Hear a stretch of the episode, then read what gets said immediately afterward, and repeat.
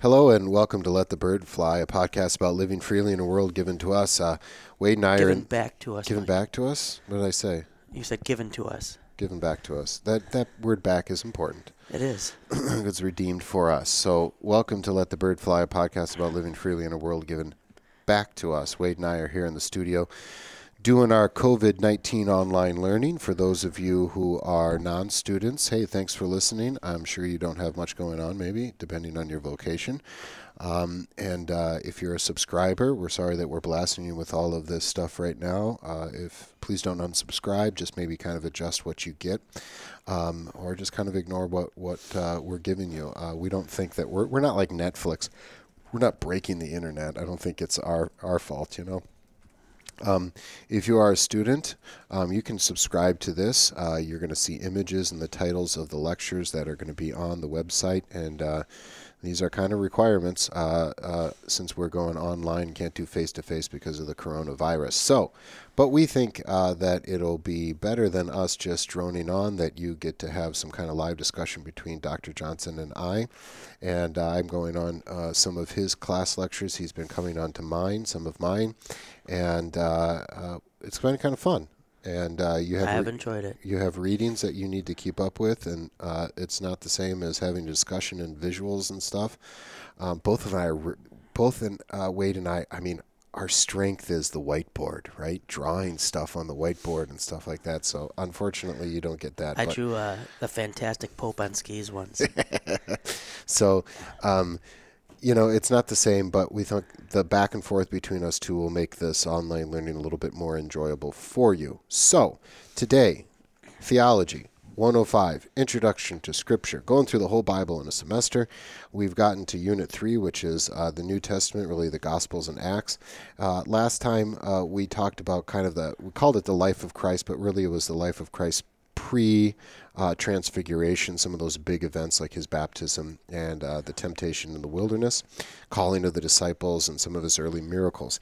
Now, this uh, lesson is going to be entitled The Teachings of Christ. Obviously, we can't go through all of them, but we're just going to highlight some things. I think we should go through all of them, Mike. It may take a while.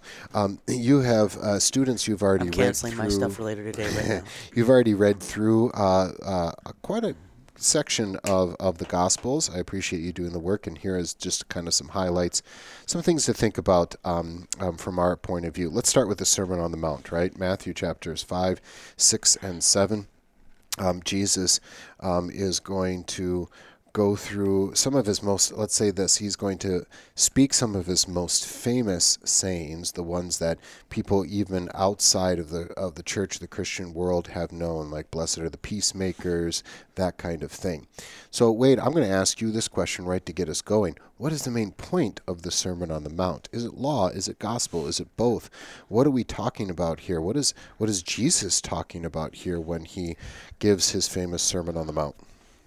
Well, I think it depends who you ask. Uh, the Sermon on the Mount is kind of an interesting uh, way to test to get a sense for someone's general theology to see how they take it. Um, it was interesting. I I was at uh, been seeing some of the historic churches in Milwaukee lately, and so I went to a a mass at St. Stan's on the south side, so a Roman Catholic church, beautiful church, and the tag. Or no, I was at St. Joseph's for that one and the priest was preaching on the Sermon on the Mount, and I thought, okay, I'm going to hear something different than I usually hear in Lutheran churches. And it was almost a downright Lutheran sermon. Oh, yeah? Kind of said, you know, here is uh, what Christ calls us to do, and, and this is perfection. Be perfect like your Father in heaven is perfect. And yet none of us can be perfect, right? And, and he got into forgiveness, but also that these are things for us to strive for. You know, um, in, a, in, in essence, there's not a lot in the Sermon on the Mount that um, that isn't reflective of love, right? Mm-hmm. Um, you don't have to be a Christian to realize that love is, is self sacrificing. Um, just watch some of our movies that come out in our culture and we still recognize that. Watch Marvel, right? And mm-hmm. um, some of the superheroes are sacrificing themselves. And uh, the the challenge with the Sermon on the Mount is that it does it cuts to the heart because we are commanded to do things in there that are against our instincts according to the old Adam. So um, I would say that the Sermon on the Mount is, is kind of twofold. A, it sets before us what it is to, to love and serve with Christ like love and service. I don't think we should diminish that Jesus is calling us to do these things. It's not um, as if God would not have us do these things. But on the flip side, too, um, is Christ in there says, unless your righteousness surpasses that of the Pharisees, um, you won't inherit the kingdom of God. And so at the same time that it does set before us how our God would have us uh, love and serve, it also reminds us of our need for the Savior. Um, it is a it's law, as law always is. Uh, in its second use, it's accusing, it is killing. And so it, it awakens in us our uh, awareness of how short of these standards we have fallen. We would much prefer an easily attainable law. You know, I've joked before about back when I was Catholic and working at Burger King in Lent, I could maybe, ha- if I wanted, have five or six fish sandwiches and thinking I was doing a a great work for God while I had tartar sauce, you know, kind of dripping out the corner of my mouth. And, uh, and, and that's not to say that you shouldn't give up something for Lent if you choose to do so in Christian freedom. And it's it's not to pick on uh, the giving up of the meat on Fridays in Lent. I'm not doing that at all.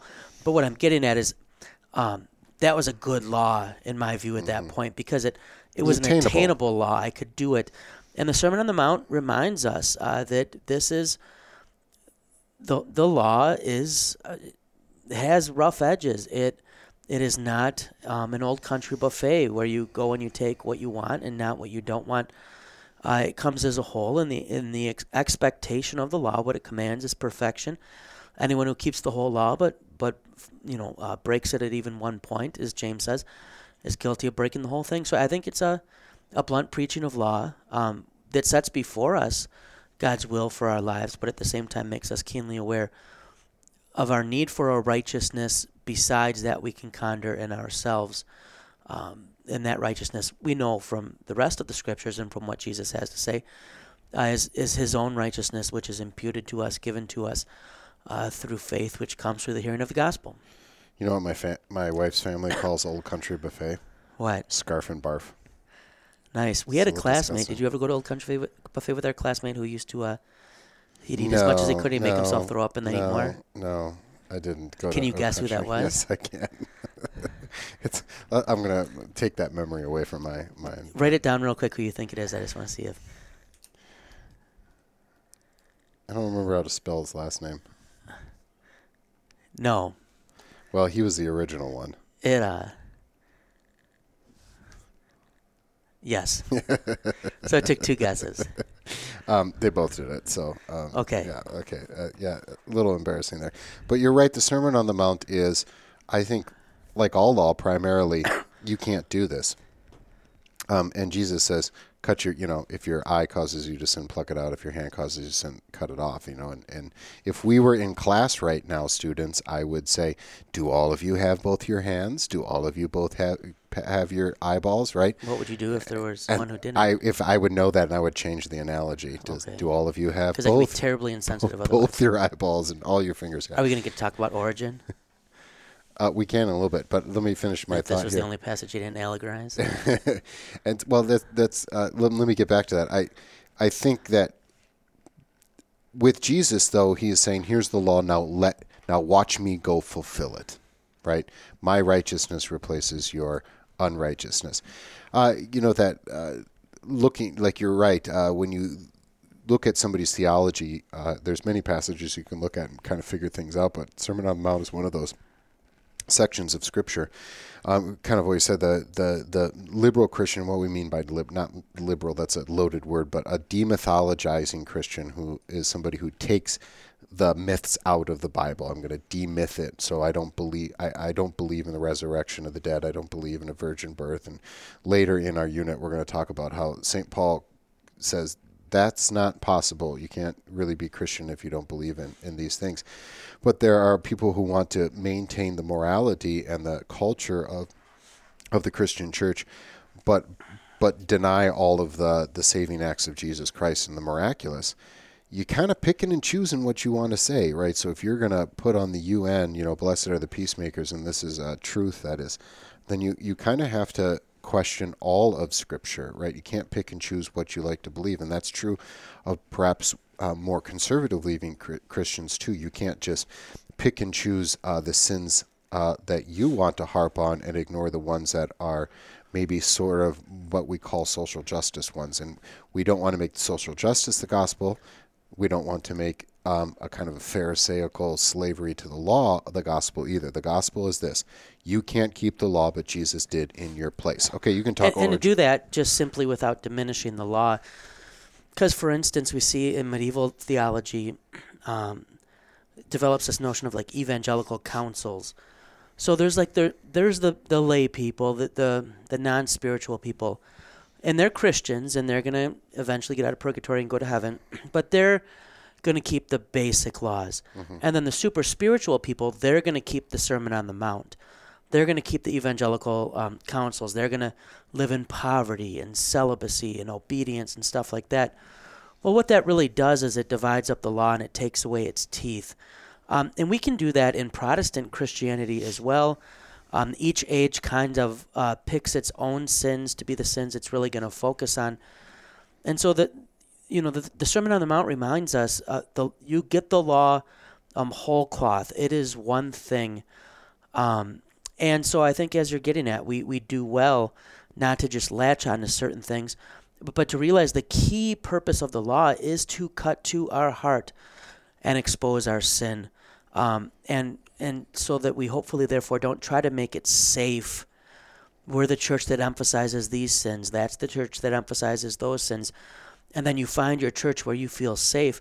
Um, the church, in that sense, is not a safe space, right? We are there to be exposed and killed by the preaching of the law. At the same time, what makes the church a sanctuary, a safe space in a sense, is that the whole preaching of that law is geared towards um, the. It is to drive us towards Christ, who is the end of the law, uh, so that the gospel uh, forgiveness is is then proclaimed. Uh, so we, we need to have both in their uh, in their totality. And nobody is left unscathed by the law. Nobody, uh, no matter what you what your own personal morality is. All right. Teachings on the Sabbath. So there's a there's a couple places where Jesus talks about the Sabbath laws, and it it's always remarkable to me that Jesus like performs a great miracle on the Sabbath, and the Pharisees like just kind of ignore that. I don't know, a miracle just happened. Like it's really good that the blind man from birth can now see. Oh yeah, that that's nice, but the problem is is that Jesus did this on the Sabbath, and therefore he's not. He is a, a, an occult figure. He is of the devil rather than uh, of God because they were so concerned about keeping these very attainable laws. I mean, if there's ever an attainable laws, don't work on a day. I think right. I can manage that one. Well, the hard you know? part was is I was doing a really good job of it. But then one day I was walking and my donkey fell in a ditch, and I was like, "Oh man, it's a Sabbath. Should I help my donkey out of the ditch or not?" Right and I did help my donkey out of the ditch, and I kind of messed up my now, record on now that I'm one. going to hell, yeah. But uh, the one that fascinates me is that the disciples are following Jesus and they glean in the fields, and so um, just to fill out the picture there. Um, we did talk about this in, in Old Testament, uh, our Old Testament units, but you're only supposed to go through the field once and pick the grain, and what fell on the ground and was remained on the stalk, people could go and glean that. Um, you weren't supposed to go through twice. You're supposed to leave that grain for the traveler, the widow, and the poor. So I don't know if they have it in Wisconsin, but for instance, in Detroit, one of the big food banks that helps feed the poor is called Gleaners. Yeah. And so uh, Jesus is traveling with his disciples, as have been socially acceptable, and they have lunch and they go and they glean in the fields. And uh, Jesus uh, is accused of uh, breaking the Sabbath laws because they're working on this on the Sabbath. And and Jesus, there's a couple other places, but Jesus says the Sabbath was made for man, not for God. So two lessons here. One is they're misunderstanding the Sabbath law. The Sabbath law is don't work, don't be a workaholic. You need stop, rest. stop and think about for your body, but stop and think about what I've done for you. So the church spiritual aspect, right? We keep the Sabbath by being in contact with the Word of God, going to church. But it's not a rule like a check mark. It's not attendance. It is will you just stop and enjoy what I've done for you? Stop and enjoy this world. It's a gift, right? Uh, stop thinking that you are defined only by your work. Your your ultimate value is found in me, and I've given you this beautiful, beautiful world. And of course, it has to do with the spiritual. God has saved you from sin to give you eternal Sabbath rest, and my students know a all about that. About the number eight, um, this eternal Sabbath rest, and we'll get to that a little bit when we get to Hebrews as well. But so they the Pharisees misunderstood the purpose of that law, right? They turned the Ten Commandments as something that they could attain, rather than this is something God is protecting the gift for us um, by f- follow these laws so that you can enjoy this. Um, and then and then notice that you haven't done this and that Jesus is going to fulfill the law perfectly in your place. It's all kind of wrapped up in one. But he's also claiming divinity here, right? He's saying the the Sabbath law is made for man, not for God. And he's kind of saying, see, kind of I wrote the law, I'm God, right? Are you would you go to God the Father and say, mm, you know, you, you you performed a miracle on Saturday? Um, It's always funny to me in do that. scripture too that people say like, Jesus never says he's God in the in the Gospels, and you're like, he's doing it right here, Right. like he. Yeah. And quite frankly, he's on trial because of blasphemy. Like everybody knew he was claiming to be God. So uh, th- that that's interesting because it, it it is about a teaching that has to do with the law and the fulfillment of the law. Jesus came to not abolish the law, but to fulfill it perfectly in our place. And just a kind of a reminder, he's the one who wrote the law. You're misunderstanding the law if you think this is your way to attain righteousness. And as my students every day we say, there's two kinds of system: a righteousness by law, a righteousness by faith. This is this is Jesus saying you're in the wrong system. You're you're thinking you can attain righteousness by law, but it's me fulfilling it for you. Just trust me; it'll be okay. I'm the one's going to do it. Take me at my word. Okay, um, there, there's quite a few agricultural parables. I don't want to go through each of them. I just want to mention this is an agricultural society, and so Jesus very much pulls on those uh, themes that everybody would have known, like the mustard seed is the smallest seed in uh, in the in that farming community, and yet it becomes a great big tree. Uh, faith, you know, uh, it can be it's can be small, but you know all this kind of stuff. Um, Ben's making fun of your tech skills and Telegram. Sorry, that's all right. Um, what about? Um, Dr. Berg doesn't know how to send images properly. did I mess up again? Yeah, you you never save it as I did save that you one. sent it as something you have to open still. I don't know what's going on. I'll teach you, my friend. That's all right. Parable of the Good Samaritan. Let's do that one. This one's kind of That's a good controversial. one. So the parable of the uh, the Good Samaritan is there is a Jewish man walking down from Jerusalem to Jericho. My students know that. They know the topography of that. You go down, and you know it's going to be north. It's going to be down the uh, the Jordan River. What we have not really talked about is at this time you had Galilee in the north, Jewish people. You had Judah, uh, Judea in the Latin term, in the south, Jewish people, and then you had this Samaria in the middle, which was kind of uh, the holdover from the, the northern tribes that were also known as Sam- Samaritans. They had worshipped outside of Jerusalem. They knew when the north and the south split, the northern king said, Jerusalem's our capital, it's our New York City, it's our Washington, D.C., but it, more importantly, it's a center of Jewish worship. And he didn't want his northern people going down to the south after the Civil War because they would be connected to that to the to the south, and so there was different places where you could set up. Most of the tribes of, of the north are carried off into exile in 722 thereabouts by the Assyrians. The lost tribes of Israel, we don't hear about them anymore, but they were still a remnant, and so there was still this section of Samaria, and the Samaritans and the Jewish people do not like each other, like rivalry among rivalries. So if you're traveling from one Jewish area in the north on Galilee down to the south, another Jewish area, you would literally go around, right? So this Jesus tells a story about a Jewish man walking and he gets beaten and robbed. He's mugged. Uh, he's left for dead in a ditch. And there is a, uh, a Levite and a priest who walk by and who should, these are church workers, these are pastors. They should help out the man in the ditch, but they walk by. And then there's a Samaritan, the arch enemy, the rival of those Jewish people, and he's the one that stops. He helps. Um, he cleans up the man's wounds, kind of thing.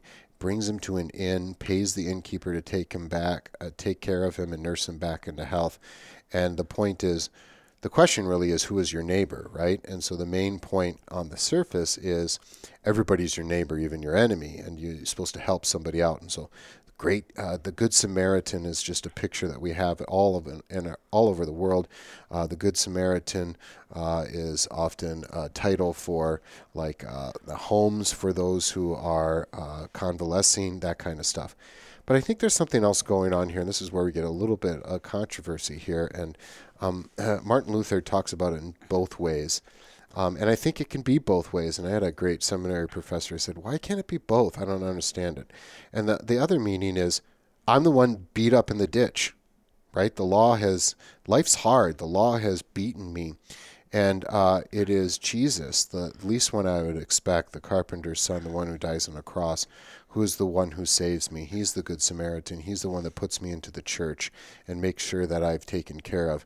And now I'm supposed to go out and be a Good Samaritan. So I don't think we have to be too. I don't think we have to be too, uh, you know, pick or choose or whatever. I think it can be both. And isn't that the Christian life? That we love because we were first loved. So the Good Samaritan, anything, I, I think that's probably it, unless you got something to add on the Good Samaritan. No, I like it. I think you're good. All right.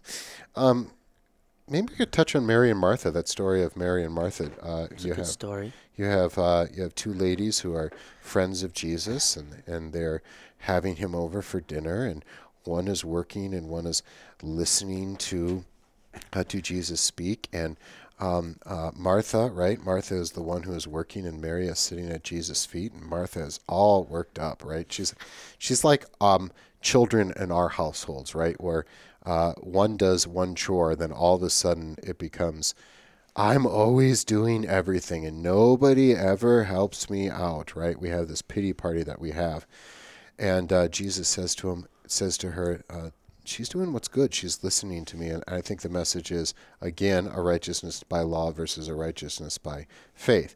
What Jesus is not saying is ignore your vocations and just spend all your time in church. No, you're supposed to do what you're supposed to do. Um, this is shut the church door so people can go out into the world and fulfill their vocations. But if you think you're righteousness, you're more righteous than somebody else because you, you know, swept the floor. You're not that much different than the Pharisee who said, Well, I was a good person today. I didn't save my donkey um, who fell in a ditch on the Sabbath day, right? Poor donkey. So, yeah, that is poor donkey. Yeah. Prodigal son. You want to you want to give me some prodigal son wisdom? Sure. Go ahead. Um, I mean, if we're we're connecting it into what we've seen with the Good Samaritan, um, we see again and again these reminders of uh, love that's rooted in the person doing the loving, right? So the the good Samaritan helps the man who, by all accounts, is only going to cost him money for his care and resources and time. Right? It's not as if that man in the ditch um, were some celebrity that the guy's going to get fame for helping out, or a rich man that, so far as he knows, who's going to be able to reimburse him for his expenses and reward him far beyond that. And we see with the prodigal son as well. Uh, the father loves the son. Why? Because he loves the son. And so when the son who has gone off and squandered his father's inheritance, in essence said to his father, You're dead to me, right? Give me the inheritance that I would get when you when you have died. Uh, the father runs to meet him and, and celebrates him him coming home. And it's not because the son was so good, and it's not this, because the son has anything to offer now.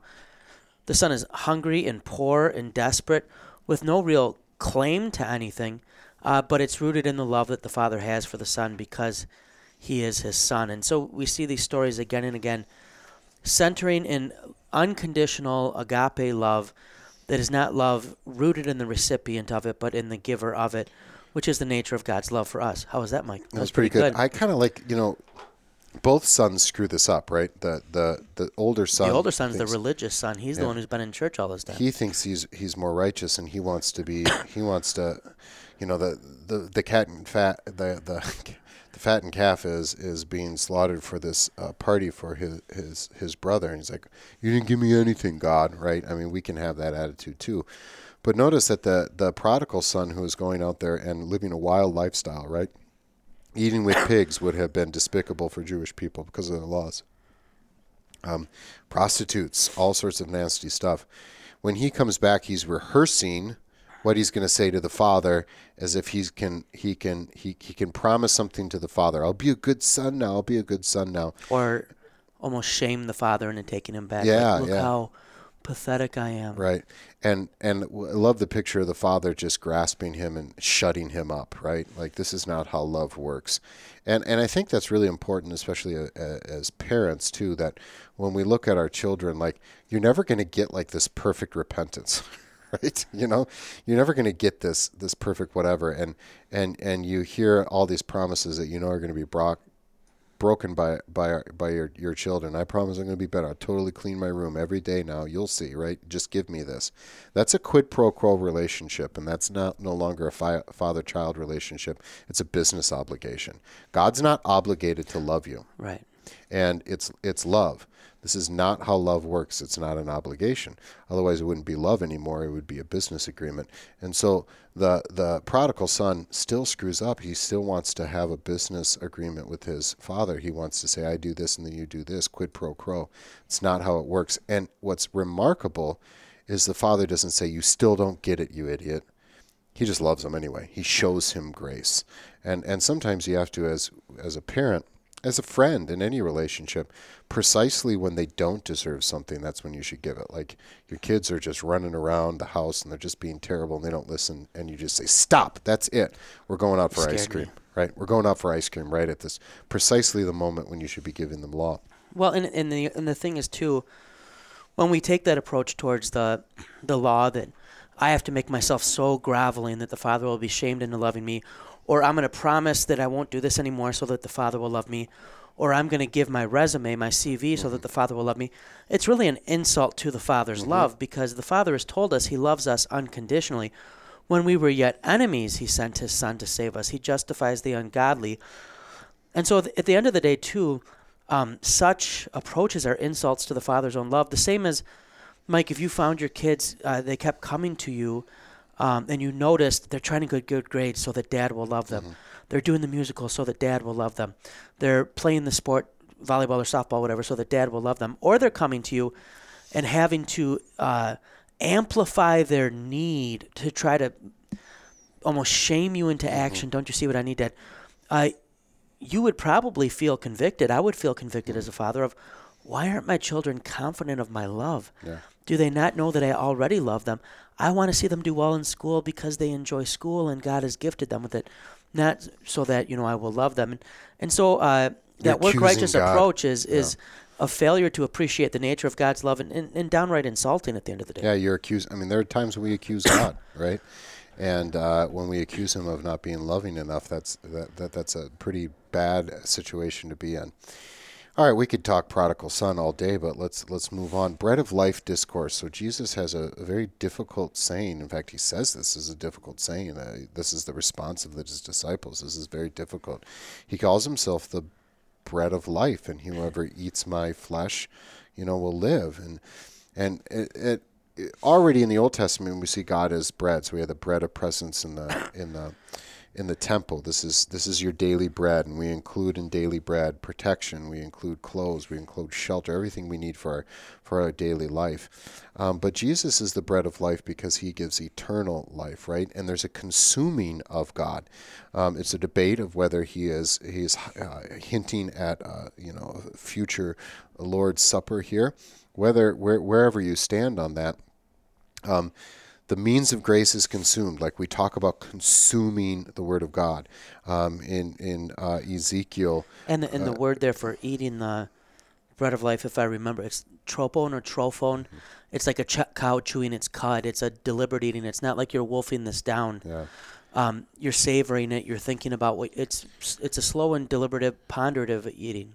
It's a digestion, and so we just got off um, in our unit two, uh, talking about Ezekiel, right, and and eating the scroll, right, like, and made the point like this is something that you digest. This is, is again not wolfing it down. This is a consuming thing. It's not just an intellectual thing too, although it certainly can be intellectually stimulating, and it, it comes through um, intellectual reading and understanding but it, it's something bigger than that. Jesus is everything. So there's quite a few examples where Jesus is saying, "I am the beginning and the end." Uh, uh, uh, John is, calls him the the logos, the order, or everything. We talked about that a couple lessons ago. But also the the bread of life. Let's start. With, let's end with this last one, the good shepherd. So uh, shepherd imagery would have been huge in that culture.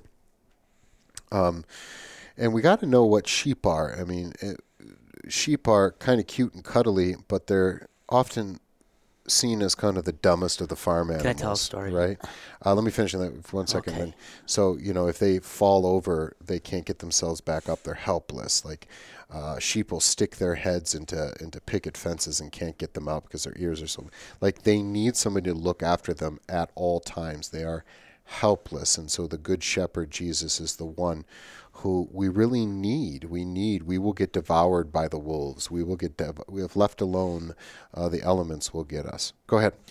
Okay, so when I was in middle school, we went on a uh, field trip to Greenfield Village mm-hmm. uh, and Henry Ford Museum. Mike, you remember that yep. in Dearborn? if you're ever in the Detroit area, it's very much worth seeing. So we got to the the petting farm, and me and my buddies, like middle school boys will do, came up with what we thought was a great idea, and we decided we were going to open the the barn gate that the sheep were in, and we pictured the sheep like that they would come running out and like terrorize the girls, or who knew what would happen, but this would be chaos, right? So we uh we slide open this barn door so the sheep can go out, and the the light comes into the barn. You would think they'd be like freedom and and run out and go nuts. You know what they did? Just sat there. They went deeper into the corner, into the darkness, and just kind of huddled there. And mm-hmm. I remember thinking, stupid sheep. Yeah. Uh, but now, being someone who teaches theology, I look at that and what a great analogy for us. We're we're so trapped in our own fears uh, and so attached to the darkness that when freedom comes, it's not enough that it's that the door is open. We need the shepherd whose voice we know to, to actually call we need us. To, we need to be led out. We've talked about is that. that. a good story? Yeah, we talked about that, and I'm going to steal it, make it my own. Um, we t- we've talked about that uh, in in our 105 intro to Scripture about we don't do very well with freedom, right? Like the Israelites go out, and the first thing they do is like, "Can we go back?"